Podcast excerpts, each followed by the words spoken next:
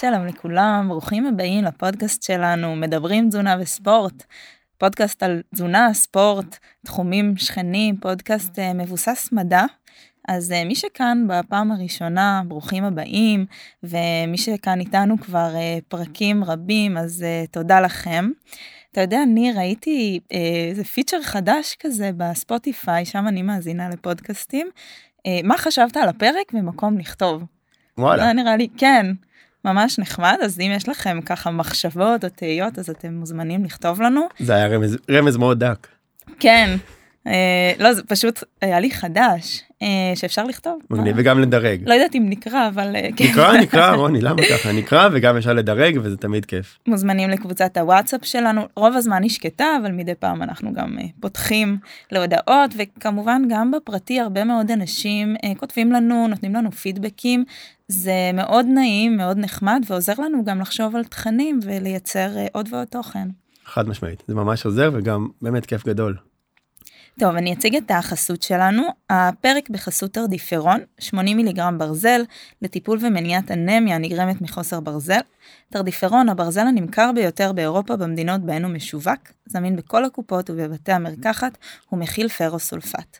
יש לעיין בעלון הצרכן לפני השימוש. כל הכבוד רוני, באמת אין עלייך. תודה רבה, תודה, אני משתפרת בזה. אה, הפרק שלנו היום זה גם פרק שחיכינו לו הרבה זמן עם אה, אורח אה, מאוד מיוחד. הפרק יהיה בנושא שהוא כביכול טריוויאלי, כולם מדברים עליו, אבל אני לא בטוחה שמבינים אותו מספיק טוב, זה המטאבוליזם. שלנו, ולשם כך הזמנו את צחי כנען, דיאטן קליני, דוקטורנט בחוג לבריאות הציבור, הפקולטה לרפואה בתל אביב. שלום צחי, תודה שהגעת. אהלן, תודה על ההזמנה. אהלן, תודה שבאת באמת, ואני חושב שרוני, כל האורחים שלנו הם כל כך צנועים, כשאנחנו מבקשים מהם לכתוב משהו על עצמם, זה נגמר בסוף באיזה שורה קטנה, אבל הדברים שצחי עושה, ומלמד, ומרצה, ומטפל, ושנים בעולם הזה, ומלמד גם את כולנו, והם בסוף באמת כמעט כל האורחים כל כך צנועים. כן צחי הוא אוטוריטה בתחום התזונה אנחנו לומדים ממנו המון גם בכנסים אני אני לא יודעת אתה בטח לא זוכר אבל uh, כשהייתי בקורס uh, לתזונת ספורט אז וואלה. הגעתי אליך כן לחדר המטאבולי שתכף אולי אה, תספר מגניב. לנו מה זה אבל uh, בשבילי בתור סטודנטית זה היה וואו כמו איזה מדע בדיוני טכנולוגיה חדשנית שלא הכרתי. כן. אמ, וכן אולי יודע מה אולי נתחיל עם זה בוא תספר לנו קצת אה, על מה אתה עושה. מה אני עושה? אה, חיי המקצועיים? כן מי אתה? וגם ספורטאי וגם אה, איש ברזל. כן. יש הרבה בהיסטוריה. כן אני מנסה עולמות שונים. קודם כל אני אבא. אוקיי? אבא לשלושה ילדים בן חייל קרבי עד הסוף זה הכי חשוב. עוד שתי בנות, בנות 18 ו-14. אז זה דבר ראשון. דבר שני, בחיי המקצועיים אני דיאטן, נכון? למדתי בפקולטה לחקלאות, עשיתי תואר שני באפידמיולוגיה בפקולטה לרפואה בתל אביב לפני 20 וכמעט 5 שנה. וואו, ו... זה הפסקה גדולה. המון בין... המון הפסקה נורא נורא גדולה באקדמיה ואיכשהו פגשתי את המנחה שלי דוקטור יפתח גפנר באיזשהו דרך לא דרך לפני כמה שנים. והחלטנו לעשות את הדוקטורט מה שלא חשבתי שבחיים זה כבר יקרה כי עזבתי את זה איכשהו. ואני ממש בשלבי הסיום של הדוקטורט לשמחתי ממש כותב את זה כבר ואני אגיש את זה חודשים ספורים. זה בעולם האקדמי בעולם המקצועי אני בסוף איש אה, פרקטיקה רואה מטופלים ארבע עיניים שם את הידיים שלי בלכלוך הגדול לכלוך כביכול כמובן. אה, מטפל מטפל בעיקר אה, לאנשים שרוצים לשנות את המשקל נכון אה, בעיקר ללמטה אבל גם גם ללמעלה. וספורטאים מרמה חובבנית עד הרמה הגבוהה ביותר. זה מה שאני עושה רוב הזמן. וגם חוטא בספורט. חוטא הרבה בספורט. כן. וגם צמחוני לדעתי. אני צמחוני נכון. נכון. ב-20 שנה האחרונות אני צמחוני שאפשר לדבר על זה גם בנפרד. חשפנו כבר את כל האמת על ההתחלה. כן. כן, אני חושב שכל האורח אפשר לדבר איתו באמת שעות. בוא ניכנס נכון. ככה לנושא שלנו כי יש לנו המון שאלות על הנושא שלנו כן. של היום. מה זה מטאבוליזם? שאלה מעולה נכון שמדברים על זה כל כך הרבה נכון אני חושב שגם יש כמה קהלים כאילו איך הקהל הרחב תופס את זה איך הדיאטנים תופסים את זה ואולי איך הרפואה תופסת את זה ואיך המדען במעבדה תופס את זה בדיוק זה נורא נורא פשוט המטאבוליזם למעשה זה סך התהליכים שקורים בגוף. בסדר מהרמה של תא בודד רמת הרקמה או רמת האיבר, למשל איבר, מה זה איבר? איבר מוח. איך האיבר עובד, ועד הרמה של הגוף הכולל. זאת אומרת, איך כל האיברים האלה שנכנסים לתוך גוף אחד, אה, אה, מתמודדים או מה סך התהליכים שקורים בהם. אז אפשר לדבר ברמת התא מישהו מדען שלוקח רקמה קטנה מסתכל במיקרוסקופ על תא ובודק מה קורה שם ואפשר להסתכל על הגוף השלם. אנחנו הדיאטנים מסתכלים על הגוף השלם. היינו שמחים אני הייתי שמח לבדוק כל איבר ואיך הוא מגיב לתזונה ולפעילות גופנית ולדיאטה כזו ודיאטה אחרת אבל אנחנו לא נמצאים שם ברמה המדעית ולכן אנחנו מסתכלים על זה ברמת האיבר השלם שזה הגוף שלנו איך הוא מגיב איך הוא מגיב. שזה המון המון מערכות שפועלות במקביל זה אולי המכונה הכי משוכללת. נכון נכון. אז עכשיו איך מודדים את המטאבוליזם? מה זה סך התהליכים? אוקיי מה זה אומר סך התהליכים? אז הרבה פעמים הרופאים מדברים מטאבוליזם למשל סוכר נכון? איך אנחנו אוכלים משהו איך הסוכר עולה איך הוא יורד ואיך השומן עולה יורד וזה אבל אנחנו בנושא שלנו צריכים לדבר על זה ברמה האנרגטית. זאת אומרת מה יוצא מה נכנס? כי זה רוב רוב האנשים זה מה שמעניין אותנו. מה זה מה, ש, מה שיוצא מה שנכנס? אנחנו עושים איזושהי פעולה הגוף שלנו עושה איזושהי פעולה מחשיבה ועד תנועה להרים את היד נכון? והפעולה הזאת צורכת איזושהי אנרגיה נכון? שורפת יותר איזושהי אנרגיה. אז מעניין אותנו אם אנחנו רוצים לשנות את המשקל עד כמה הפעולה הזאת משפיעה או לא משפיעה על המשקל שלנו למשל או ברמת הספורטאי כמה קלוריות הוא שורף ברמה של הפעילות למשל האימון הספצי, הספציפי שלו. אז מה שמעניין אותנו זה ההוצאה ומעניין אותנו גם ההכנסה. נכון כולם מכירים את מאזן, מאזן האנרגיה מה נכנס מה יוצא אם הם שווים יפה שמרנו על המשקל אם זה במינוס או שאנחנו אוכלים מעט מדי או שאנחנו עושים פעילות גופנית גבוהה מדי או גבוהה בכלל אנחנו יוצרים מינוס קלורי ולהפך אנחנו יוצרים פלוס. אז בהתאם לזה אנחנו משנים את המשקל אז זה רוב האנשים מעניין אותם ברמה האנרגטית לא ברמת הסוכר ולא ברמת השומן ולא אנזים כזה או אנזים אחר. ולא ברמת התא אבל חלקם מבלבלים נכון. עם כאילו כמה הייתי כמה פעמים הייתי בשירותים. כן זה שפה יש גם איזה זה ממש לא לשם אה, נכון, חתרנו את כוון. נכון נכון נכון אנשים אומרים יש לי מטאבוליזם גבוה בזה שאחרי שהם אכלו הם יוצאים לשירותים כמובן שאנחנו לא מדברים על זה אנחנו מדברים ברמה האנרגטית תכלס אנרגיה זה נמדד בקלוריות כמו שמרחק נמדד בקילומטר במטרים אז אנרגיה נמדדת בקלוריות נורא נורא פשוט. כביכול נורא נורא פשוט לא יש המון המון שיח על הסיפור המאוד מאוד פשוט הזה. נכון, נכון. תראה, אם היינו מדברים לפני 100 שנה השיחה הזאת לא הייתה מתנהלת נכון והיו כמה חוקרים שהתעסקו באנרגיה בעיקר כי מה שמעניין אותם זה למה אנשים יורדים למשל במלחמה חיילים במלחמה. נכון? או אה, ב, ב, ב, בטרגדיות אה, של האנושות כמו אה, בהולנד במלחמת העולם השנייה אנחנו יודעים הרעב הגדול. אם אתם מכירים את התהליך הזה מה שעניין את המדענים זה איך איך איך לגרום לאנשים לא לרדת במשקל. כן. אבל מן הסתם בעולם השפע שלנו ועולם הרזון וכן הלאה וכן הלאה אנחנו מעניין אותנו דווקא העלייה במשקל. כי העם משמין כמו שאומרים העולם משמין העולם המערבי משמין אנחנו מכירים את זה זה לא דבר חדש. כן, וזה לא רק להחזיק בחיים אלא גם איכות חיים וגם באמת כאילו מה נכנס נכון. מה יוצא ומה ישנה לנו גם את הבריאות נכון וגם נכון. את האיכות חיים נכון כאילו נכון, למה. מודדים בכלל את המטאבוליזם או איך מודדים אותו. שאלה מצוינת. מאוד קשה למדוד. התכוננו התכוננו כן, כן, לא, בסדר. מאוד קשה למדוד מטאבוליזם כי אם אנחנו אומרים מי עכשיו הנושא שלנו כשאנחנו אומרים מטאבוליזם אומרים אנרגיה בסדר? רק בשביל מי שמקשיב לנו רואה צופה בנו אנרגיה. אז איך מודדים אנרגיה? אם אמרנו קלוריות אז צריכים למצוא איזושהי דרך לעשות את זה. אז יש שתי דרכים. הדרך הראשונה זה למדוד כמה חום יוצא לנו מה, מהגוף שלנו כמה נפלט והדרך הזאת לא לא קיימת היום. תכלס. היא דרך נפלאה לבדוק כמה חום אה, כמה חום יוצא לנו אבל אין לנו דרך למדוד את זה באמצעים הקיימים היום. הדרך הפשוטה הפשוטה והרלוונטית למדוד זה אה, כמה גז אנחנו שואפים מבחינת צריכת חמצן וכמה אנחנו שואפים ב-CO2 זאת אומרת אם נדע את השינוי של החמצן וה-CO2 אנחנו יודעים את כל ההוצאה האנרגטית שלנו. בסדר? פעם בעצם מדדו אם הייתי לוקח מישהו שרוכב אופניים והייתי שם אותו באיזשהו חדר ובודק כמה חום נפלט אז כן. בתיאוריה יכולתי לחשב נכון. כמה אנרגיה כמה קלוריות הוא שרף. שרף. או... זה בסוף בסוף בסוף זה נגמר בחום. בחום. אבל בגלל שזה כמעט לא רלוונטי לנושא שלנו אנחנו יודעים איזה משוואה קצרה ואני מקווה שאף אחד פה לא ייעלם לנו מה... מהפודקאסט הזה אם אנחנו לוקחים פחמימות שומנים וחלבונים זאת אומרת אוכל ומחמצנים את זה עם האוויר שאנחנו נושמים מה בסוף יוצא? CO2 נכון? דו תחמוצת הפחמן ויוצא חום. ומים. בסדר? אז אם נדע את ההתחלה ואת הסוף למעשה אנחנו יודעים מה נכנס מה יוצא. כי אנחנו יודעים חמצן ו-CO2 בסוף. אז אם בלבלנו משהו לא נורא לא כזה קריטי. תכלס אם מודדים את החמצן את השינוי בחמצן מודדים את ה-CO2 למעשה ידענו את הצריכה וההוצאה הקלורית שלנו. האם משתמשים בזה היום? זה... רוב? האנשים אם אנחנו רוצים לשנות את המשקל יש שתי דרכים אחת לא למדוד את זה בכלל ולהגיד אני מפחית מכמות האוכל שלי ואם רזיתי סימן שאני אוכל פחות ממה שאני מוציא. בלי למדוד שום. דבר נכון דרך דרך לא רעה בכלל. מהמם. אתה יכול ליצור אולי מינוס קלורי גדול מדי ואתה תהיה, אתה תהיה רעב אבל תכלס אתה יכול למדוד אתה יכול להעריך את הגירעון הקלורי זה דרך ניסוי וטעייה. נכון זה דרך פשוטה מאוד. והדרך השנייה זה למדוד את זה ממש למדוד. אז אה, מדדו את זה הרבה הרבה מאוד שנים עם מסכה. אתם מכירים בטח אה, זה מין מסכה כזאת שהיא מודדת את, ה, את הגז הנפלט והגז הנצרך בסדר ואנחנו יודעים את השינוי בחמצן וב-CO2. אממה מה הבעיה עם זה שאפשר לעשות את זה לרוב רק כשאנחנו יושבים או נחים. אבל אם עכשיו אני הבן אדם הולך ושוטף כלים בבית כמה קלות הוא שורף שם אין לנו מושג או אם הוא שוחה אין לנו מושג כי אנחנו לא יכולים עם מסכה להיות יום שלם. זאת אומרת יש לנו חילוף אה, חומרים במנוחה נכון. ומעבר לזה יש לנו חילוף חומרים בפעילות. בפעילות יומיומית. אז לרוב מה שמבחינת נוחות אנחנו מדדנו את החילוף חומרים בזמן מנוחה.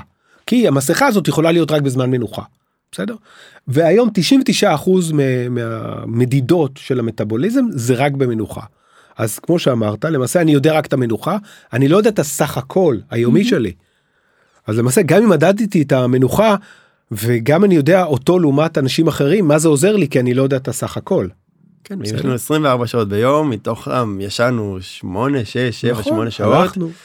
וכל השאר זה היה או פעילות מתונה מאוד או פעילות יותר אינטנסיבית אנחנו עדיין לא יודעים לחשב את כל היום. אין לנו יכולים מושג. אה, להעריך. להעריך. כן, כן. אבל זה הערכה. נכון. טוב, ברמה, ברמה של האוכלוסייה, אנחנו יכולים להעריך. זאת אומרת, אם הייתי, הייתם שואלים אותי, תגיד, מיליון אנשים בישראל, כמה קלות הם אה, שורפים ביום? הייתי יכול להגיד את זה, אבל את הפציינט, המטופל הבודד, זה לא מעניין, זה מעניין את הראש, הסבתא שלו כן. ה- הממוצע, אוכלוסייה. והוא מעניין אותו מה שזה. זאת אומרת, יש, ברמת האוכלוסייה אין כזאת שונות, אבל ברמת הבודד, האדם הבודד, יש שונות אדירה בין, בין אנשים. בין אנשים. אז אם אנחנו נחזור לאיך מודדים אז אמרנו מודדים אחת הטכניקות זה מדידה על ידי מסכה ואמרנו שהיתרון שזה קל אתה שם מסכה מודד וזה גם זמן יחסית קצר 10 דקות רבע שעה אתה יכול למדוד את זה החיסרון שאתה מודד רק במנוחה. למה אני חותר? אני חותר לזה שאנחנו יכולים למדוד היום גם את ההוצאה הקלורית היומית של הבן אדם. וזה מה שחשוב. והמעבדה המטבולית שהקמתי לי ב-2018 לפני חמש שנים למעשה בא ושואל את השאלה איך אנחנו מודדים את המטאבוליזם האדם אה, 24/7 מה שנקרא. ומה מה אני עושה? כל מטופל שמגיע אליי למעשה נכנס לאיזשהו חדר אטום, אטום לחלוטין, שבו אני יכול למדוד את השינוי בגזים, שינוי בחמצן וב-CO2 בכל רגע נתון. עכשיו עצם זה שהוא נמצא בחדר אטום, הוא יכול לשנות שם את כל הדברים הסטנדרטיים שלו ביום יום. למשל לנוח, למשל לישון, אבל גם לצפות בטלוויזיה ולשחק במחשב, וללכת על ההליכון ולעשות סטפר ולתופף ולרקוד, והוא יכול לעשות הכל שם ולס- ואפילו קראטה ולעשות כל מיני פעולות קראטה, ואת הכל זה אפשר למדוד. בסופו של דבר ואז אני יודע את הסך הכל היומי שלו נכון שזה לא ב, ב, במצב הטבעי שלו אז מה שאני עושה אני עכשיו לוקח צעד עוד צעד אחד קדימה כל מטופל שלי אה, הולך עם אקסלומטר זה נקרא מה תאוצה אה, זה מין סנסור שיושב על היד והוא הולך עם זה שבעה ימים והוא טמבל הסנסור הזה הוא רק אוסף נתונים. בבוא היום אחרי שבעה ימים אני עושה לוקח את הנתונים האלה ומקייל את זה לפי תוצאות המעבדה במקום שהוא היה סגור שם. ואז למעשה אני יודע להעריך את ההוצאה הקלורית היומית של האדם ברמה יפה מאוד. בסדר? דרך סנסור שהוא עצמו לא מדויק, אבל בגלל הכיול שלו אני יכול אה, להעריך את זה היטב. בסדר? כן. וואו, מעניין. תשובה ארוכה לשאלה קצרה. כן, אתה מצליח לדייק פה באמת אה, נוסחאות אה, מאוד לא מדויקות, ומעניין לראות אה, מה אתה רואה. זאת אומרת, האם, האם יש Mm. פער בין הנוסחאות לבין אנשים, האם יש אנשים שהם דומים ב... בנתונים אבל שונים בחילוף החומרים. כן, אנחנו מאוד מאוד מאוד שונים אחד מהשני. אני חושבת שזה מה שמעניין את ה... כן, ההוצאה הקלורית של האדם, בוא נעשה את זה עוד קצת, קצת, קצת מדעי ובקטנה. מעולה, הקהל שלנו סופר אינטליגנטי. כן, הוא אמיץ. לך על זה. לא ההוצאה הקלורית של האדם מחולקת לשלושה חלקים בגדול. מה אני מוציא במנוחה? מה אני מוציא כשאני אה, מעכל וסופג את המזון ומה אני מוציא על פעילות יומיומית. לא דווקא אקססייז יעני מכון כושר לזה שהלכתי מפה לשם זה. שלושת המרכיבים האלה אני צריך למדוד אותם. התחלנו לדבר על המנוחה אבל אמרנו עכשיו אני יכול למדוד גם בזמן אכילה כי אם אני מכניס אותו לחדר המטבולי אני יכול לבדוק את המנוחה את האכילה שלו ואני יכול לבדוק גם את הפעילות הגופנית. שלושת המרכיבים האלה אני חייב למדוד אותם. עכשיו כל שלושת המרכיבים האלה שונים מאוד בין אדם לאדם. אנחנו תמיד מדברים על המנוחה הזאת ה-resting metabolic rate או ה-RMR המפורסם ומשווים את זה לנוסחאות וכן הלאה וכן הלאה. אבל יש שונות אדירה למשל בעיכול וספיגת המזון שלנו אנחנו לא מתייחסים לזה בערך בגדול 10% מההוצ... מההכנסה הקלורית היומית שלנו הולכת על העיכול וספיגת המזון 10%. זאת אומרת אם אני שורף 2,000 קלוריות 200 קלוריות בגדול 200 קלוריות הולך על עיכול וספיגת המזון. אממה יש שונות אדירה יש אנשים שמוצאים 100 ויש אנשים שמוצאים 350. עכשיו זה דבר מדהים כי אם אתה אוכל 2,000 ואתה יש לך גוף מופלא ושורף 350 על עיכול וספיגת המזון זה מטורף. דפקת את המערכת. זה, כן אתה לא עושה כלום ואתה שורף ככה חינם ממש. ואם אתה נדפקת מהצד השני אתה שורף רק 100 קלוריות לעומת זה ששורף 350 גם אני אזרום נכון. אתכם עם המושגים אז המערכת דפקה אותך. אז אולי זה מחבר לשאלה הבאה שגם איך האוכל משפיע על זה זאת אומרת הסוגי דיאטות האם אתה רואה שאנשים בחדר אוכלים עכשיו דיאטה כן. X זה בהכרח ישנה להם את המטאבוליזם? תראה, יש דבר שנקרא ארוחת תבחין אה, מלשון הבחנה. מה שאני עושה למשל עם מטופלים שלי אני אנחנו בודקים ארוחת תבחין כמו ב, כמו שלמדנו כשהיינו סטודנטים לא יודע אם אתם זוכרים. אה, אני נותן להם ארוחה והם נשארים בחדר המטבולי ואני מודד את ההוצאה הקלורית שלהם ואז אפשר לעשות ארוחה אחרת ולבדוק ולהשוות. אז למשל ארוחה דלת פחמימות לארוחה עתירת פחמימות. עתירת חלבון דלת חלבון כל מיני דברים. אתה יכול לראות את השונות האדירה כי אנחנו יודעים בגדול בגדול בגדול שככל שאתה אוכל יותר חלבון ההוצאה הקלורית שלך עולה על עיכוז ספיגת המזון אבל שוב זה ממוצע. זה לא ברמת הפרט. בפועל יש אה, כאוס שלם כאוס שלם הכוונה שאדם אחד ישרוף 100 ושאדם ישרוף 350. אבל יכול להיות שאותו אדם על ארוחה עתירה בפחמימות ישרוף אה, משהו אחר כן. לחלוטין מארוחה עתירה בחלבונים. כן כן ואפשר למדוד את זה אצלו ברמה אז אני יכול להגיד לו שמע לך כדאי לך לאכול יותר חלבון ופחות פחמימה. לבן אדם הספציפי לא ברמת האומה כן. שאני מדבר לכולם עכשיו אני מדבר ברמה הזה עכשיו יכול להיות שאנחנו נחליט שזה נכון מבחינה מטבולית אבל לא נכון מבחינה טיפולית. כן. אנחנו שוכרים שיש מטופל בו בסוף ולא רק דברים טכניים. זאת אומרת יכול להיות שבן אדם יגיד שמע הפחמימות פחות מתאימות לך והוא יגיד שמע אני נטרף אם אני לא אוכל פחמימה. המצב רוח שלי יורד אני אהיה עצבני אז אה, חוזרים חזרה ולא חייבים לאמץ גם אה, את ההמלצות הללו כן. כלומר, אתה מכיר את הגוף שלך ואחר כך מה לעשות איתו נכון, אתה יכול אה, נכון, לעשות חושבים. נכון. נכון, כן, יש את זה רצוי ומצוי ויש גם באמת בסוף את הפרקטיקה כמו שאמרת. חד משמעית עולם הטיפול זה דבר מדהים הרי נכון וכל מטופל שנכנס זה כאילו עולם שלם. וכאילו גם אם אני מקבל את אותם נתונים על שני אנשים שונים בסוף הטיפול ייראה שונה לחלוטין למרות שהנתונים כביכול הם דומ, יכולים להיות דומים. אני חושבת, זאת אומרת, אני רוצה לעשות סדר, אנחנו מבינים שהמשוואה היא אה, כמה קלוריות אה, נכנסות אל מול כמה קלוריות יוצאות. נכון. אבל למעשה, אה, להבין כמה קלוריות יוצאות זה לא דבר שהוא מאוד פשוט. זאת אומרת, אה, אנשים חושבים שזו משוואה נכון. נורא פשוטה, אבל כאשר אנחנו לא יודעים לדייק את המשתנים שלה, נכון. זו הופכת להיות משוואה מאוד לא פשוטה. והנה, נניח הצלחנו להעריך כמה מוציאים, אז עכשיו בואו נתאים את כמה מכניסים, זה גם לא פשוט, כי יש נכון. פה משתנה של התנהגות. נכון. נכון, נכון. אז אמרנו שתי שיטות רק לסכם זה שתי שיטות שיטה אחת כן. ניסוי וטעייה בן אדם מוריד קצת את מספר הקלות שהוא אוכל והוא רואה מה יצא אם יצא שהוא ירד במשקל יופי הוא לא צריך את החדר המטבולי שלי נכון לא צריך אבל אם כן. הוא עושה שינויים ועדיין לא רואה ברכה לעמל אז נכנס לחדר המטבולי. אז צריך לבדוק את זה זאת אומרת לכל לא לכל אחד זה מתאים. כן לא לכל אחד זה מתאים אבל יש אנשים שאומרים שמע יש חוסר פרופורציה משמעותי בין ההשקעה שלי ובין התוצאה והוא מנסה לרשום יומן אכילה והדיאטה נותן לו תפריט כזה ודיאט, ותפריט כזה ושום דבר לא קורה שם. ואז הוא שואל אוקיי מה עושים עם זה אז לשמחתי יש את המעבדה המטבולית. ככה זה. מאוד מעניין מה אה, משפיע. אנחנו יודעים שהמטאבוליזם גם אה, שונה בין אדם כן. לאדם וגם יכול להשתנות, נכון? אז נניח... תמיד לרעה, כן? צחי, אתה זוכר מה דיברנו על זה שנכנסנו לחדר? שמע, שנהיה אופטימיים? אה, כן. סבבה. אבל לא, בגבול לא. האמת, אנחנו לא. לא מפחדים המדע, לשמוע את בגבול המדע, האמת. בגבול המדע. אה, אז נניח מה הקשר בין אה, מטאבוליזם והגיל? יש איזו אה, הנחה שעם הגיל גם... אה, כן, לגמרי. לצערנו, התא, כל תא ותא בגוף שלנו מתבגר. אה, זה לא משנה אם זה תא מוח, שאנחנו פשוט זוכרים פחות, למשל, אנחנו פחות חדים עם הגיל. יש גם דברים טובים אה, גם שקורים. דברים טובים, הניסיון כן. שלנו גדל, אבל בדיוק. אבל אם מדברים, מדברים מבחינה אנרגטית, כן, התא מתבגר וההוצאה הקלורית תכלס ברמת הגוף הולכת ויורדת עם הגיל. בסדר? יש הרבה אנשים שחושבים למשל, אם אה, ניקח איזה מיתוס ידוע, שככל שהם עושים יותר דיאטות, הם, אה, המטאבוליזם שלהם נדפק. אתם מכירים בטח את המיתוס נכון. הזה. אז קודם כל זה לא נכון. כן, אז אוקיי. אפשר לחזור על זה. זה לא נכון הדבר הזה. הם פשוט שוכחים שהם גם התבגרו בעשר שנים הללו. או שנכנסו להיריון כמה פעמים. הדברים האלה מאוד מאוד משפיעים על המטאבוליזם שלנו, ולא הדיאטות הן משפיעות, אלא הגיל שחלף. אז עם הגיל המטאבוליזם מאט. יורד, יורד. אצל יש אחד יותר ואחד פחות כמובן. בדיוק, יש פה שונות, לפ- לא לפני הרבה זמן יצא, אני חושב גם מחקר יותר נכון עדכני, מאוד. והראה את זה, שמה. שחשבנו שזה כזה one way ticket, שזה נכון, זה one way ticket, נכון. אבל השאלה אם הטיקט הזה הוא קצר יותר, ארוך יותר, שמחקר אחד נכון. דייק כזה לא מזמן. גם יש אולי נכון. גיל שזה יותר נכון, דרסטי, או שאני צריכה להתחיל אתה- לחשוש.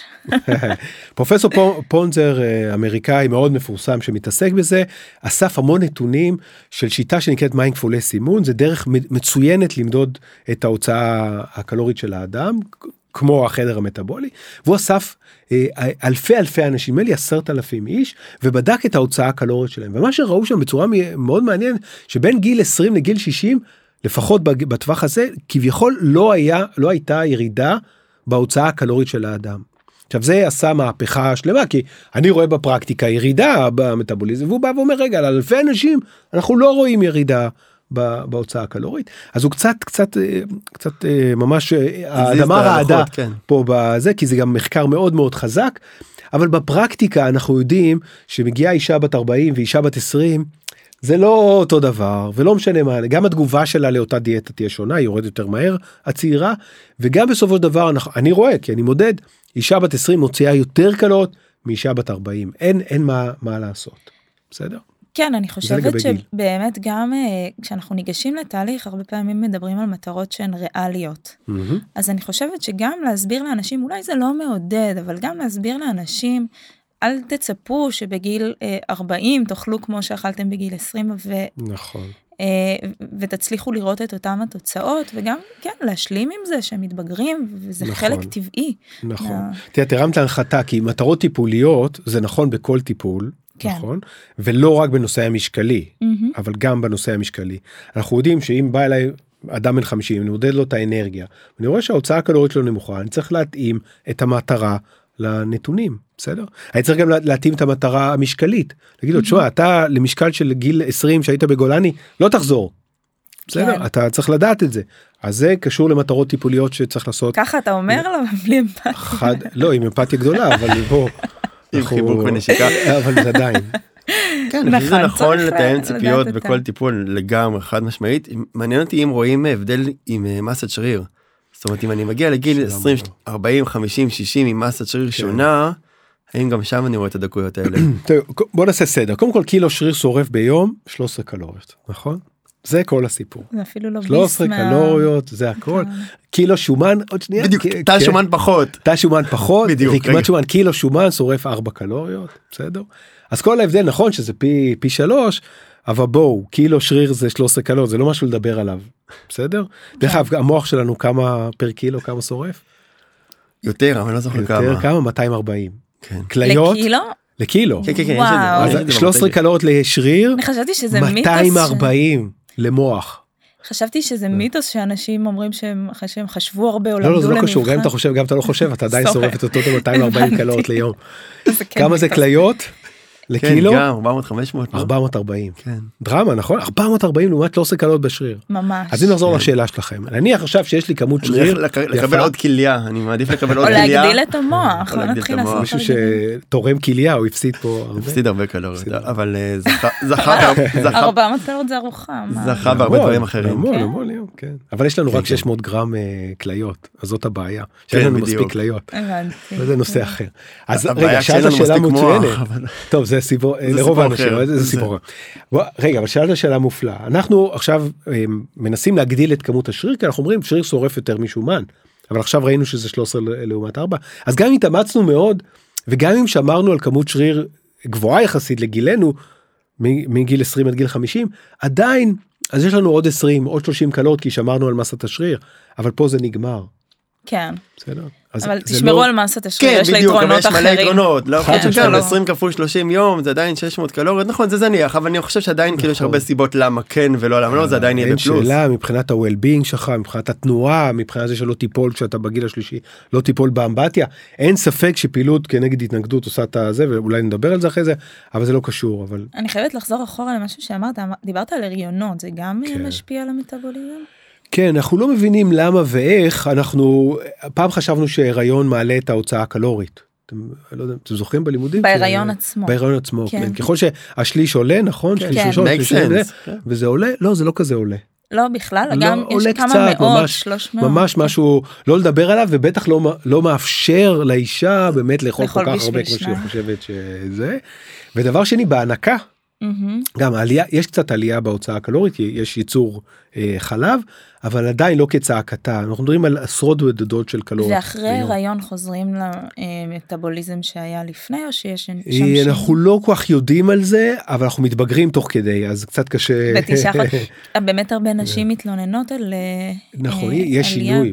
אישה עולה בתשעה חודשים מעלה לפעמים 20 25 אחוז מהמשקל שלה כן. בתוך ככה תשעה כן. חודשים זה עושה שמות באישה רקמת כמות השומן עולה כן. כמות השריר נניח היא נשארת זה אבל רקמת השומן עולה ולא תמיד חוזרת יש שונות פה גם אדירה ב- בין נשים.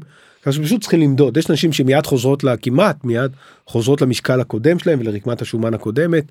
בסדר ברכה אבל רוב הנשים לא עולות אל תשכחו שנשים בין גיל 30 40 עושות 2 3 לידות שמה זה דרמה גדולה כן. בעשור בודד וזה לא רק התשעה חודשים זה גם הנקה אולי כמה חודשים בקיצור זה אירוע של שנה וחצי שנתיים אירוע משמעותי מאוד ואם עושים את זה שלוש פעמים בעשור אז מחצית מהעשור הזה היא לא במשקל האמיתי שלה בכלל. בסדר עם כל השינויים האנרגטיים. כן. ואני רוצה להתייחס, את- הזכרת את זה במשפט, אבל להתייחס אה, לנושא של דיאטות לירידה במשקל. קודם כן. כל, האם ירידה במשקל משפיעה על המטאבוליזם? כן. התשובה היא כן. ברגע שאנחנו יצרנו גירעון קלורי, ההוצאה הקלורית היומית שלנו יורדת. נקודה. בסדר? מה שמעניין בעניין הזה, שלא משנה הגירעון הקלורי, זאת אומרת לא משנה כמה גירעון קלורי יצאנו עם דיאטה קסאכיסטית או דיאטה מאוד ככה נעימה ורגועה, עדיין ההוצאה הקלורית שלנו יורדת באותה מידה. אמ, אוקיי. בסדר וואלה. זו נקודה חשובה כי תמיד אנחנו אומרים אם תעשה דיאטות קשוחות, כן המטאבוליזם שלך ייפגע יותר. כן. לא, לא זה לא נכון, לא אנחנו נכון. לא מעודדים לעשות את זה, אבל מבחינה מדעית זה לא נכון. זה לא נכון. וכמה הוא ייפגע או ירד יותר נכון להגיד? זה תלוי, זה משתנה בין אנשים. אצלנו למשל בוא נק- בוא נלך על מצב קיצוני, אנחנו נכנסנו לצום מישהו, יום כיפור, נניח יום יומיים של יום כיפור. מהי ההוצאה הקלורית או כמה היא נדפקת לצורך העניין? בין 10 ל-15 אחוז. תוך יום או יומיים ההוצאה הקלורית שלנו ממש יורדת פלאים. אבל זה לא פייר, הבן אדם כבר ויתר על הסופלי שוקולד, ועכשיו גם הגוף שלו לא... פריות ומדע זה לא תמיד הולך אה, ביחד. אבל, ביחד. אבל נכון, זאת אומרת, בן אדם יכול באמת להקטין את ההכנסה, אבל גם ההוצאה קטנה. נכון נכון. את מדברת על אה, דינמיקה של מאזן האנרגיה אנחנו כן. עוד שנייה אה, אה, אני אגיע לזה רק, רק אני אסגור את הפינה הקודמת שדיאטה מקטינה את ההוצאה הקלורית שלנו. בסדר? וגם כשאנחנו הגענו למשקל החדש שלנו היא עדיין נשארת נמוכה יותר. יש היגיון בזה. אבולוציונית. אבולוציוני חד משמעית יש היגיון. חד זאת אומרת אם אנחנו מרעיבים את עצמנו הגוף רוצה להתחיל לחסוך. חד משמעית. עם זאת שאמרת דיאטות כסח לעומת דיאטות מתונות אז אם אנחנו מבינים נכון עכשיו ממה שאתה אומר בעצם אין הבדל יש הבדל גדול ב... סליחה אין הבדל. ב- בגירעון הקלורי, לא משנה איזה גירעון הקלורי. קלורי אנחנו... נכון מה שרציתי להגיד אבל יש הבדל ברקמה שתיפגע. אה, זה נכון ולא נכון נכון שככל שאתה יוצר גירעון קלורי יהיה קצת יותר עיבוד שריר. מ- מ- כן לא תוך יום גירעון יומיים. לא- לא ביום כיפור. אבל לאורך זמן ולא מדבר על אנשים מבוגרים בגיל השלישי לאורך זמן אנשים צעירים כן יעשו איזה קטשאפ ב- בעניין הזה והכמות השריר תחזור אני לא מעודד עוד פעם אה, בדיוק גירעון ניסיתי קלורי למצוא. איך איך אנחנו לא מעודדים את פשוט הדיאטה. אנחנו לא מעודדים את זה נושרים. מאלף סיבות ב- בעיקר זה עושה נזקים אחרים בעיקר נזקים רגשיים ב' מאוד מאוד קשה לנו לשמור את זה לאורך זמן וג' אם לא עשינו שינוי מהותי ב- ב- התנהגות. בהתנהגות שלנו אז מה שווה כל הסיפור אנחנו נרד מקסים נעלה מקסים וכל התהליכי ההרזייה והכישלון הזה בסוף ישרפו לנו את הנשמה ואנחנו לא נביא את התוצאה המיוחדת שהיא ירידה במשקל ושמירתה לאורך שנים רבות אז רק מהבחינה הזאת לא נכון לעשות ומה דיאטות, שקרה אה, בדיאטות כמו מחקר מנסוטה ומחקרי רעב כן. הם השתגעו מנטלית זאת אומרת הקושי. המנטלי הרבה יותר גדול מכל- שאר משמעית. הדברים. אז נכון. למעשה אתה אומר שדיאטה לירידה במשקל, הקטנת ההכנסה הקלורית גם גורמת להקטנה בהוצאה. נכון. ומקודם הזכרת שזה מיתוס שהמטאבוליזם נדפק, כלומר אם אני אגדיל שוב את ההכנסה, אז המטאבוליזם יחזור. זה נכון נכון אם אני חס ושלום יורה במשקל עשיתי מאמץ מאוד גדול ולצערנו חזרתי למשקל הקודם. המטאבוליזם חוזר לקדמותו הוא לא נדפק הנדפק. בסדר? אין חשש שעכשיו אני מהבחינה אחזור הזאת. למשקל והמטאבוליזם יישאר נמוך. נכון נכון זה מאחורינו המיתוס הזה נכון. עכשיו את הרמת להנחתה מקודם שמה שאנחנו חשבנו המון המון שנים זה שאם אנחנו משנים את, ה, את האוכל שלנו כאילו הפעילות הגופנית המאזן אנרגיה כאילו נשאר קבוע מה זאת אומרת נשאר קבוע הורדנו את כמות האוכל כאילו ההוצאה הקלורית בצד השני נשארת קבועה. ולהפך אם עשינו יותר פעילות גופנית כאילו ההכנסה הקלורית שלנו נשארת קבועה כאילו זה מין מצב כזה שצד אחד לא משפיע על הצד השני. אבל זה לא נכון ומה שאנחנו יודעים היום שאם אנחנו משנים צד אחד של המטבע או מקטינים את ההכנסה הקלורית או מגדילים את ההוצאה הקלורית אחד הצדדים הצד השני גם משתנה. בסדר ואפשר לדבר על זה בגלל שינוי התנהגותי לא זה פיזיולוגיה אני נטו. אשמח שנדבר על זה, זה נקודה אז בוא מאוד נעשה כך מעניינת. בוא ניתן את הדוגמה הורדנו את ההכנסה הקלורית דיאטה. ההוצאה הקלורית שלנו עכשיו אמרנו לאורך כל מה שדיברנו ההוצאה יורדת. הקלורית יורדת. אז זה כבר מעניין. בוא נעשה פעולה הפוכה. העלינו את הפעילות הגופנית שלנו. אנחנו אומרים באוכל שלנו אני לא רוצה לגעת אני רוצה להוציא יותר קלוריות. בסדר בפעילות הגופנית הולך למכון חמש פעמים בשבוע מתאמן שעה trainer מה שאתם רוצים. אנחנו חושבים שאם נשנה את הצד הזה של הפעילות הצד של האוכל לא תשתנה מהמם. אבל זה לא נכון. מה רואים בפועל? אנחנו רואים גם שינוי בצד האוכל למשל רבים או שני שליש מהאנשים יגיבו ביתר אכילה עקב זה שהם עשו פעילות גופנית. זאת אומרת כדי לייצב את המערכת לייצב את המאזן הקלורי העלינו את ההוצאה הקלורית בפעילות הגופנית והגוף אומר אפ אפ אפ אפ אפ זה לא מתאים לי אבולוציונית הסיפור הזה של מאזן קלורי שלילי אני אעשה משהו כדי לאזן אותו איך אני אאזן את זה אני אגרום לבן אדם לאכול יותר יעלה הורמוני רעב. נכון נכון נכון נכון אז שני שליש מאיתנו הגוף יגיבו מאוד אוהב בצריכה שיווי קלורית עולה. והוא יעשה חד הכל. משמעית הומוסטייזה נכון המאזן קלורי יציב הגוף שלנו לא אוהב את השינויים האלה. ומה שבדקתי ב- בדוקטורט שלי אני לא יודע אם זה הגענו ל... זה הגיע זה הגיע. הגענו לשלב הזה. תגידו אני קצת אחזור אחורה אנחנו יודעים היום שאנשים שעושים פעילות גופנית לא מרזים.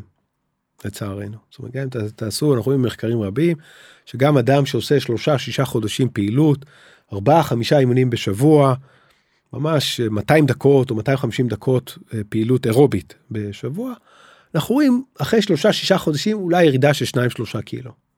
זאת אומרת חוסר פרופורציה משווע בין בין ההשקעה לתוצאה. עכשיו זה זה דבר שידוע וידוע כבר עשרות שנים.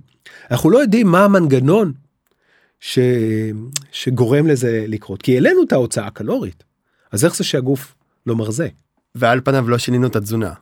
כן, נניח שאנחנו באוכל לא, לא שינינו. אז דבר ראשון, וזה ידוע, ששני שליש מהאנשים אה, מגיבים בצריכה קלורית אה, עולה, נכון? עקב זה שהם עשו פעילות גופנית, ואכן המאזן, זאת אומרת אוכלים אה, יותר ואתה אומר שזה לא רק התנהגותי אלא משהו בגוף גרם להם לאכול יותר. נכון, תת הכרתי כמובן, ולכן המאזן קלורי לא יהיה שלילי כמו שהם חשבו שהוא יהיה שלילי, כי הם אכלו יותר, זה אחד.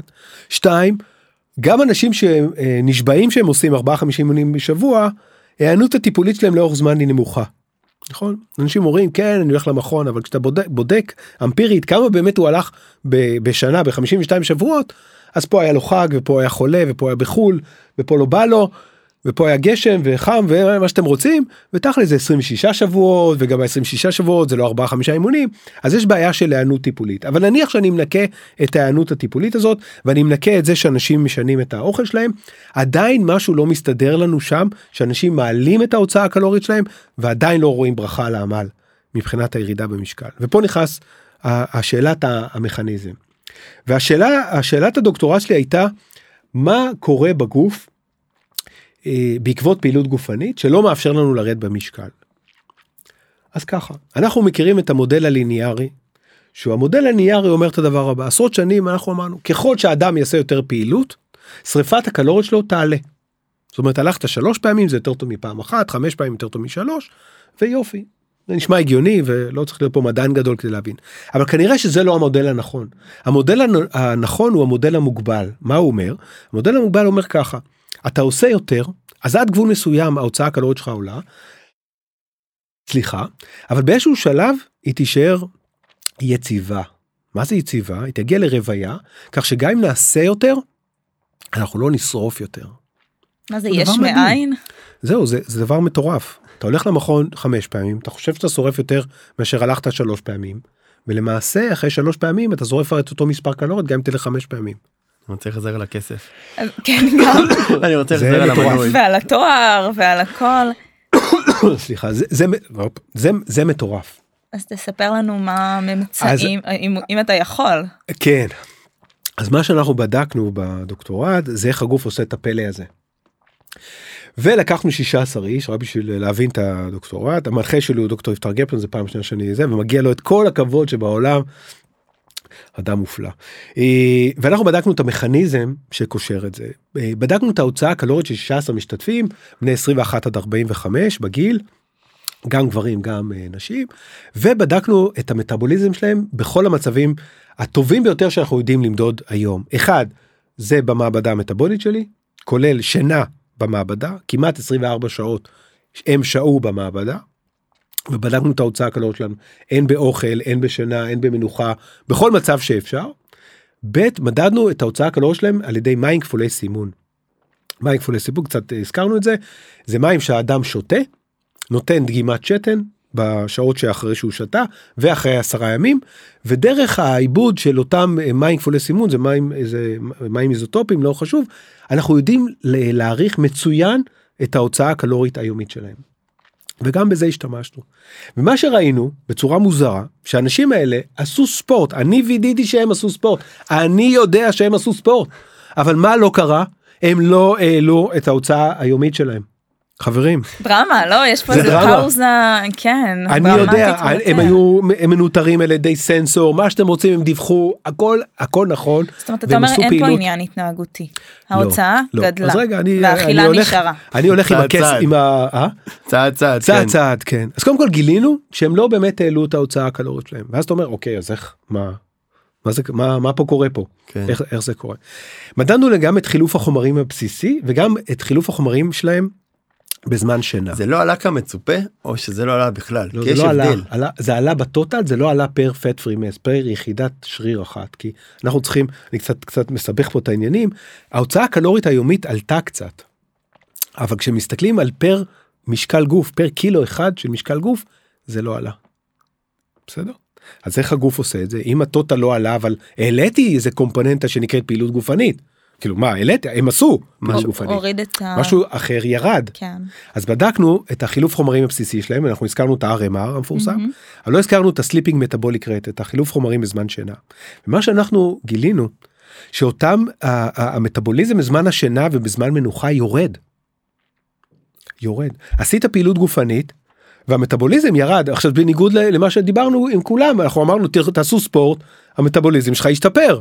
נכון אנחנו גם אומרים אה, אחרי שעשית פעילות גופנית ב-24 שעות אחרי זה ההוצאה הקלורית תעלה.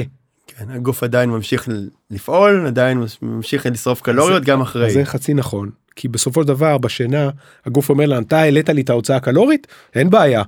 אני אראה לך מה זה אני אוריד לך את זה בזמן שינה. אז הוא מתייעל למעשה, הוא, הוא מתייעל, מוציא פחות נכון, אנרגיה על פעולות נכון, אחרות. נכון נכון נכון. זה, זה דרמה גדולה. ממש.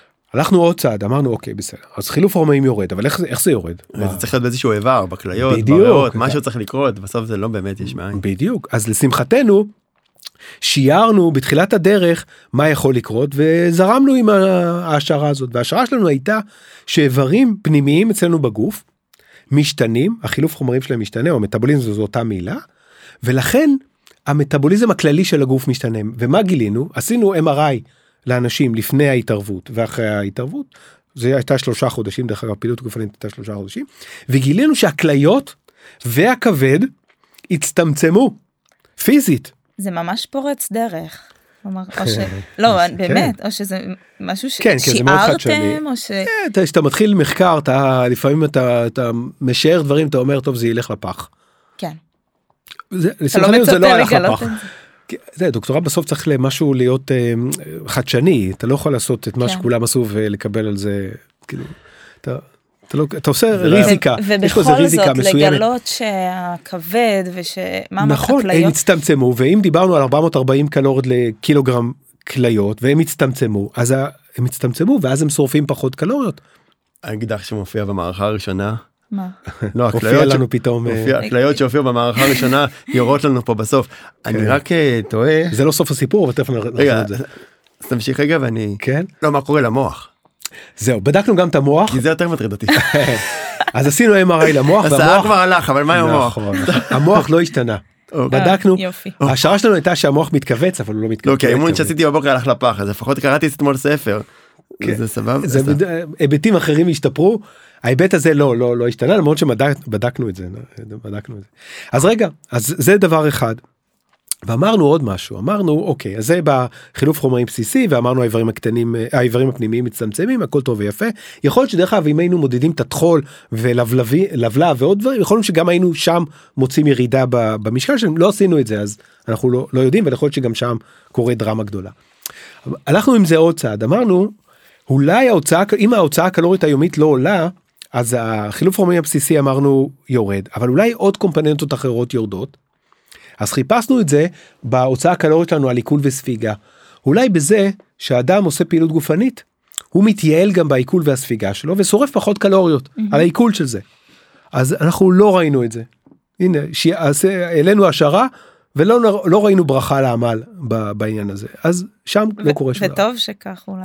אולי טוב שככה למרות שאם הייתי מגלה שזה שם זה לדעתי איזה מאמר בסייאנס העניין הזה. והסיפור עם הכבד. גם גם וה- הוא גם אה, אוקיי. ו- כן. וכן הלאה. אבל מה שכן גילינו אנחנו בדקנו את ההוצאה היומית שלהם על כל מיני פעילויות יומיומיות. ונתנו לאנשים לפני שהם התחילו את, הניסוי לעשות כל מיני פעילויות יומיומיות במעבדה. למשל לשטוף כלים אה, להקליד על המחשב ללכת הליכה סתמית לשבת קצת להתבונן כמו לצפות בטלוויזיה. ובדקנו את זה לפני ואחרי. זאת אומרת לפני ההתערבות ואחרי שלושה חודשים אחרי שהם עשו פעילות גופנית. ואנחנו גילינו שההוצאה הקלורית על הפעילויות היומיומיות הקטנות האלה יורדת זאת אומרת הכל באמת הכל יורד. הכל מתייעל. הכל מתייעל מתייעל. אני חייבת לשאול את השאלה אם זה זה בסדר שזה מתייעל שהכבד קטן. זה, אנחנו, זה בסדר כי זה אבולוציונית בסדר אנחנו פשוט לא רואים הכרנו את התהליכים האלה בבריאות כן. אבל קודם כל זה טבעי זה טבעי כמו שהזכרנו שהאבולוציה לימדה את האדם אה, להתייעל אחרת הוא לא היה שורד בתנאים קשים כן. אבל עד כדי כך אנחנו לא לא חשבנו שזה אז אם אני מסכם האדם הולך ל- לאימון גופני שלו בבוקר הוא חוזר לעבודה ובעבודה נניח הוא משחק עם העכבר שלו כאילו אדריכל או עורך דין וזה וזה הוא ישרוף פחות קלוריות על התזוזה של העכבר זה אחד וכשהוא יישן ההוצאה הקלורית שלו תקטן והכל בגלל שהוא התחיל את היום בפעילות גופנית. גופנית. יש איזשהו גבול נניח אנחנו כן רואים שהם מרתוניסטים אנשים שכן נכון. עושים נפחים גדולים כן מוציאים משמעותית. נכון אנחנו לא יודעים עד איפה איפה זה אם דיברנו על עלייה בהוצאה הקלורית ורוויה נכון שכבר ההוצאה הקלורית לא עולה אנחנו לא יודעים אצל כל בן אדם איפה זה. מהמם. בסדר אנחנו עדיין בתעלומה שמה ולמה אצל אחד כן ואולי אצל אחד לא אבל אנחנו יודעים שההוצאה הקלורית היומית של האדם יש בה גבול מסוים והגבול הוא עד פי שלוש מההוצאה הקלורית במנוחה מה-RMR. מה זאת אומרת אם אני הלכתי ובדקתי את ה-RMR שלי אותו חילוף חומרים במנוחה בסיסי. הבסיסי כמו שאמרנו והוא נניח עכשיו 1500 קלוריות ביום מסוים האדם יוציא מקסימום 4,500 קלוריות וגם הוא יוצא 5,000 או 6,000 קלוריות זה לא יהיה יום השני והיום השלישי והיום הרביעי זאת אומרת הגוף יעצור את עצמו.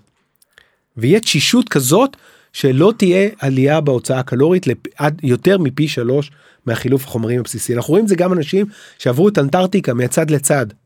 זה מסע מטורף כן. כן יש הרבה פעילויות כאלה שאתה חוצים את ה... כן, שמשוגעים. חוצים כן. את אמריקה נכון כל יום מרתון. יש יש מחקר כזה על אנשים שכל יום 40 מרתונים ביום ועברו מצד המזרחי לצד המערבי ולהפך. אנחנו רואים שבהתחלה ההוצאה הקלורית שלהם עלתה ונשארה רוויה זאת אומרת גם אם עשו מרתונים כל יום כל יום ההוצאה הקלורית שלהם לא עלתה שם. כן גם בטור דה פרנס זה מספרים גם טור דה. פרנס נכון. אבל זה מעלה לי פה כמה תהיות ואני מקווה שזה לא ייצור התנגדות גדולה מדי. א' זה צריך להגיד שזה גם מחקר מטורף אבל קטן. זאת אומרת, עוד לא- פעם? הוא הוא מטורף ב- בגילויים אבל הוא עדיין על כן. מספר יחסית של אנשים קטן. המספר של המחקר כן. בטח של המחקר. אתה לא יכול לעשות מחקר הנחקרים. כזה על כי- אה, עש- עשרות או מאות כי העלויות זה- הן משוגעות אבל אבל צריך להגיד כן. והשאלה השנייה שלי האם זה לא מקווה שרוני לא תכעס עליי השאלה אם זה לא גורם לאיזשהו תירוץ לא לעשות עכשיו פעילות גופנית. כן או להגיד אה, הכל זה מכתוב. וכל מה שאני אעשה אני בעד אמת.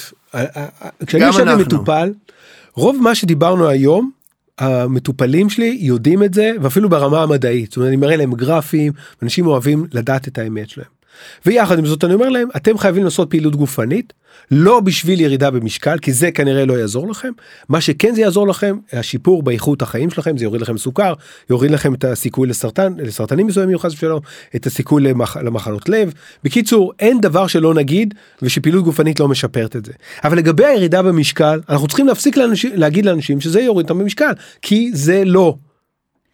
אני חייבת, אני, אני גם אה, מאוד בעד האמת, ואני חייבת להגיד שאולי זה נשמע כמו איזשהו משהו לא מעודד, אבל בעיניי זה גם עושה המון סדר, כי זה לא, אני חוזרת למונח פייר, זה לא קיים פייר כן. במדע, אבל זה לא פייר שאנשים עושים מאמצים כל כך גדולים, ובסוף אומרים להם, אתם לא מתאמצים מספיק, או אתם אה, לא מספיק רוצים את זה. אני חושבת שברגע שבן אדם מבין, זה הגוף, יש לזה גם הסבר פיזיולוגי, אני לא דפוק, אני לא חסר נכון. כוח רצון.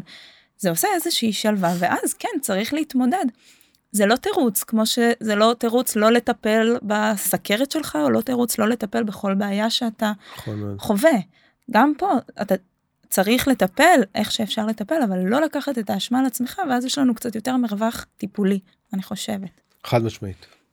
חד משמעית. זה, זה מה שאני אוהב, אני אוהב ל, להעביר את המסר ולהעביר את המדע מהמקום המאוד מאוד uh, מדעי, יכולתי לסבך פה הרי יכולנו לסבך את השיחה הזאת, אלוהים, אלוהים יודע כמה. ואנחנו מורידים את זה למקום שבן אדם מבין עכשיו שהחילוף ההורמונים שלו יורד עקב פעילות גופנית, אצל חלק יותר, אצל חלק פחות, וזו אחת הסיבות למה הוא לא ירד דרך הירידה במשקל. הוא ירד כן, אבל דרך הגירעון הקלורי באוכל. אתה מדבר בהרצאות שלך על אה, תנגוד את הירידה במשקל, כן. זה, זה ממש... יפה, את מקשיבה. מה, עשינו. שיעורי בית, כן, בהחלט. אה, אם רוני לא אז מי כן. כן, אה? די, המשיכו. אמ, אז זה זה, כלומר, נכון ש- נכון תנגוד הירידה במשקל זה למעשה אה, אה, כותרת ללמה אנחנו לא יורדים כשאנחנו עושים דיאטה או למה אנחנו לא יורדים כשאנחנו עושים פעילות גופנית. הגוף מתנגד אפשר לקרוא לזה ככה. ולי יש עוד שאלה מה המספרים הכי נמוכים או הכי גבוהים שראית אצל אריה מר כי אני אה. שלחתי מטופל ואני באמת שולח פעם היה לי גם את המכשיר הזה אני מודה היה לי בקליניקה את המכשיר קניתי בכמה אלפי דולרים את כן. המכשיר הזה והייתי מודד ולרוב זה יצא די דומה ל... נכון. למשוואה ואז לקחתי כמה מאות שקלים מאנשים ויצא לי שם מדידה והחישוב יצאו די זהים ולא ידעתי הפסקת. כן לא ידעתי על מה להגיד לו שאני לוקח כסף על מה כי זה מה שחישבתי וזה יצא. אז אמרתי אוקיי אישית אני חושב שזה כאילו מעכב לי את הטיפול אה, עוד מה אפשר לעשות. מצד שני היו כאלה שבאמת נתקעים למעלה למטה נכון. ואז אני באמת שולח באמת באהבה גם מצחי גם ליאיר גם לווינקט כן. אין לי בעיה לפרגן אני שולח. ולפעמים היו אנשים דווקא היו קיצוניים עם RMR מאוד נמוך מהמם. והיו הפוכים כאלה שלא ירדו במשקל ושלחתי אותם וה-RMR במקום 1900 היה 2500. אתה אומר רגע הכלי המדידה הוא מאוד חשוב כלי מדידה עם אה, עם מסכה הוא עושה ארור גדול. אוקיי. אנחנו רוצים לדעת את זה יש אנשים מאוד נלחצים. תחשבו את- אתם אם שמים עליכם איזשהו מסכה אתם לא מתנהגים דומה אתה לא ממש רגוע וזה באמת לא חילוף חומרים בסיסי. תסמונת החלוק הלבן אותו דבר לכן חלק גדול מהאנשים המדידה פשוט לא מתאימה להם. אז אם אתם רואים מערכים אה, קצת בקצוות. לשים, ס- לשים סימן שאלה. תראו. אצלי במעבדה, עוד שנייה, אצלי, אצלי במעבדה אנשים יושבים, שוכבים, בסטלבט שלהם, כיף לא נורמלי, המזג האוויר שם בתוך החדר נהדר, וזה לוקח שעה. למה זה לוקח שעה? כי אני מבקש שהדופק ממש ממש ירד עד הסוף, ויהיה במנוחה מנוחה מוחלטת, וגם אז אני לוקח את ה-20 דקות האחרונות של השעה. ופה המדידות הם 10 דקות רבע שעה שאדם הלך עכשיו בא באוטובוס או בא מהחנייה כולו זה ועכשיו מודדים לו את החילוף חומרים הבסיסי זה לא מנוחה. כן. אותו דבר גם ראיתי בדקסה שזה בדיקה של הרכב גוף אבל ראיתי שחיין עם הרכב גוף מטורף והדקסה יצא 22 אחוז שומן. גם לא הגיוני. לא הגיוני אז כאילו גם נכון. מדידות זה כבדאו וחשדהו צריך לחזור עליהם נכון, בשביל. נכון. תראה, יש אבל שונות נורא נורא גדולה שאלת מה הכי נמוך ומה כן. הכי גבוה הכי נמוך שראיתי אם אני לא טועה זה היה 650 לאישה. לא, לאישה בוגרת וואו. בת שמונה קצת יותר בת 18 ומשהו והכי גבוה כמעט 3,000 אוקיי. 800 3,000. אבל ב-600 ומשהו זה גם במשקל מאוד נמוך אנחנו מדברים על הפרעת אכילה. כן, ש- לא, לא היה שם זה, אבל היה משקל מאוד מאוד מאוד אה, נמוך, כן. אבל זה נמוך, גם אישה ששוקלת אה, 48 קילו, זה נחשב אה, נמוך אוקיי, מאוד. והממוצעים באמת, אני יודע, 1200 ל-2000 איפשהו שם, זה תלוי גבר או אישה, כן כן? כן. אה, כן, משהו כזה. אה, אני חושבת שגם אה, לוקחת ממך את הדוגמה שהסברת את זה שיש אה, נניח אה, מישהי שירדה במשקל. אה, לא יודעת, נקרא לה שרה, בסדר? כן. עכשיו היא שוקלת אה, 50 אחרי שהיא שקלה 60 וחנה נכון. שוקלת 50 והיא לא ירדה במשקל. היא לא יורדת, היא לא ממשיכה לרדת. לא, לא. או מה? מישהי שזה המשקל אה, שלה. הטבעי. אוקיי, עכשיו הן באותו משקל, נניח אותו גובה, עושות כן. אותה, אותה פעילות הגופנית, כן, ואנחנו רואים בכל זאת שזאת שירדה במשקל, כן. המטאבוליזם שלה נמוך יותר, נכון. כלומר לשמור על זיכרון המשקל, מטאבולי. לשמור על המשקל יהיה לה קשה יותר יותר. נכון מאוד. אישה שוקלת 50 אבל כל חייה שקלה 50 לעומת כן. אישה שלאחרונה רזתה ל-50 זה לא אותה אישה מבחינה מטאבולית כי זאת שירדה מ-60 ל-50 היא זאת שבתנגודת לירידה במשקל או בירידה במטאבוליזם נכון? אז זו כן. נקודה חשובה והיא תצטרך להתאמץ יותר מזאת שכל חייה הייתה במשקל 50. כן. בסדר? כן, ויש שאמרו שהמאמץ הזה פשוט לא יעבוד בסוף. יכול להיות אבל זה בעיה של הרבה פעמים קביעת משקל המטרה. כן. כי יכול להיות שקבעת על אישה שהיא צריכה לחזור ל-50 אבל היא הייתה שם בגיל כן, 22. כן, בוא נשחרר גם את החמישים שזה היה דוגמה כן, טובה אבל מאוד. נמוכה. לא אבל אה, כאילו. לא, כן, סתם מספר. נכון. נכון כן. נכון. אה, אני חושבת שלרוב אנשים קובעים לעצמם, לא יודעת, אה, כשמגיעים אליי, אני. נורא נורא רוצה לשקול איקס, בסדר, לא 50, נכון. אבל הם הם הרבה פעמים גוזרים. על עצמם נכון. איזושהי גזרה שהם לא בטוחים. נכון נכון. או באים לרופא והרופא עושה BMI חישוב BMI את הגובה משקל חלקי גובה בריבוע אבל הוא שוכח שב-BMI אין שום הבדל בין גבר אישה בין גילאים זאת אומרת אישה בת 20 ואישה בת 50 זה כאילו אותה אישה שזה מגוחך. הריונות, כמו שאמרת. הריונות זה, זאת אומרת, אז הוא מסתכל לפי BMI זה מגוחך אה, כן. להסתכל על זה. נכון, זה משהו כללי וזה משהו נקודתי ספציפי לבן אדם. כל הדיון הזה אה, באמת גורם לי לרצות להעביר מסר של אה, צניעות. הרבה אנשים מייעצים על ירידה במשקל, מסתמכים על כן. הנוסחה הכנסה מינוס הוצאה, בלי להבין באמת עד כמה מורכב הנושא הזה ועד כמה הפיזיולוגיה של האדם מורכבת, עד כמה גוף נכון האדם הוא. יעיל. והרבה פעמים עושים פשוט עוול, כאילו גוררים, לא רוצה להגיד את זה, אבל גוררים אנשים לכישלונות אה, מבלי להבין, ורב הנסתר על הגלוי, הנה אנחנו מגלים פה תגלית מאוד מאוד מרעישה, ואני בטוחה שעוד נמשיך לגלות, וברגעים אלה נחקרים דברים. נכון. יש עוד תיאוריות שעוד לא נרשמו. ועל כן. זה צריך להוסיף את הנפש זאת אומרת כל מה שאמרת כן. עכשיו זה בצד אחד מה עם הצד הפסיכולוגי והנפשי. נכון, הרגשי. כן, יש פה המון המון דאטה שנאסף על הבן אדם אחר כך אם הוא מצליח ליישם את ההמלצות זה כבר דיון נכון. נראה לי זה, אחר זו אומנות. הטיפול, אומנות הטיפול בארבע עיניים, אתה לוקח את כל המדע ואת כל מה שאתה יודע ואת כל המעבדה המטבולית ומה שאתם רוצים ואחוזי שומן וזה, ובסוף יש את האדם והעולם שלו ומאיפה הוא בא ומה הערכים שלו ומה הוא אוהב ומה הוא לא אוהב. וההיסטוריה הרפואית שלו ואלף אחד אה, זה וצריכים לחבר את, את הכל את הצד הפיזיולוגי עם הצד ההתנהגותי וזו אומנות הטיפול. עכשיו מה שמצחיק עכשיו שבעולם שלנו פתאום חזרנו לגנריקה. פתאום טוב אל תאכל פחמימות טוב תפסיק לאכול בשעה 6 תאכל תשתה המון המון מים כאילו ברחנו משם ופתאום עכשיו יש איזה נטייה לחזור ל- למקום הגנרי הזה נכון כן. כולם אבא חתול כל אה. הדברים האלה זה הדבר הכי מגוחך שיכול להיות שחזרנו למקום שכולם אותו דבר כן. תשתה הרבה מים למה אם אתה תשתה הרבה מים דווקא אולי זה יותר מדי בשבילך. בסדר אם זה למה ל, לא לאכול פחמימות אולי לך זה דווקא מתאים פה. כן, היינו יותר, בפרט, משם. היינו יותר בפרטני, כבר יותר כן ופתאום ב-DNA. חזרנו. למקום הזה אחורה. לא אני חזרתי אבל זה פתאום העולם חוזר כאילו איזה שיגעון. כן. שבאמת אנשים נורא נורא מחפשים את ה... דרך- כן, את הדרך הקלה יותר, איזושהי תקווה סביב... טוב, זה כבר אה, דיון נושא יותר אחר. פילוסופי. כן. אה, נתכנס לסיכום. כן, זה היה מרתק. מאוד, אני חושבת שהיינו במרתון של לשאוב מידע, אבל הצלחנו, אני, אני מרגישה. אז uh, באמת דיברנו על הנושא הגדול והכל כך לא מובן מאליו של המטאבוליזם. הבנו שהרבה פעמים uh, מדע לחוד וגוף האדם לחוד, ואנחנו מנסים לגשר על הפערים האלה, מגלים דברים מעניינים, אבל uh, בפועל אנחנו רואים שגוף האדם uh, חכם. יש הרבה דברים מאיתנו. שאנחנו לא יודעים. ויש הרבה דברים שאנחנו לא יודעים. כן, זה מחזיר אותי קצת להוסיף? להתחלה, כמה כן. שהאורחים שלנו צנועים, אני חושב שלא סתם.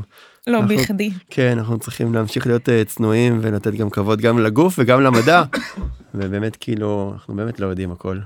אה, ורגע לפני שנפרדים יש לנו פינת את האורח, לזה לא התכוננת, כן. קטנה אז. כמה חידדתם. שאלות, כן, זה לא- לא מדעי, אין פה נכון ולא נכון. אה, צחי, מה היית אם לא היית דיאטן? מה הייתי עושה או מה הייתי? מה הייתי היית מקצועי או מה הייתי? עוסק, כן. הייתי עושה ממשיך אה, לרוץ כל היום. היית אני בשנים האחרונות. כן בשנים האחרונות אני מטפס.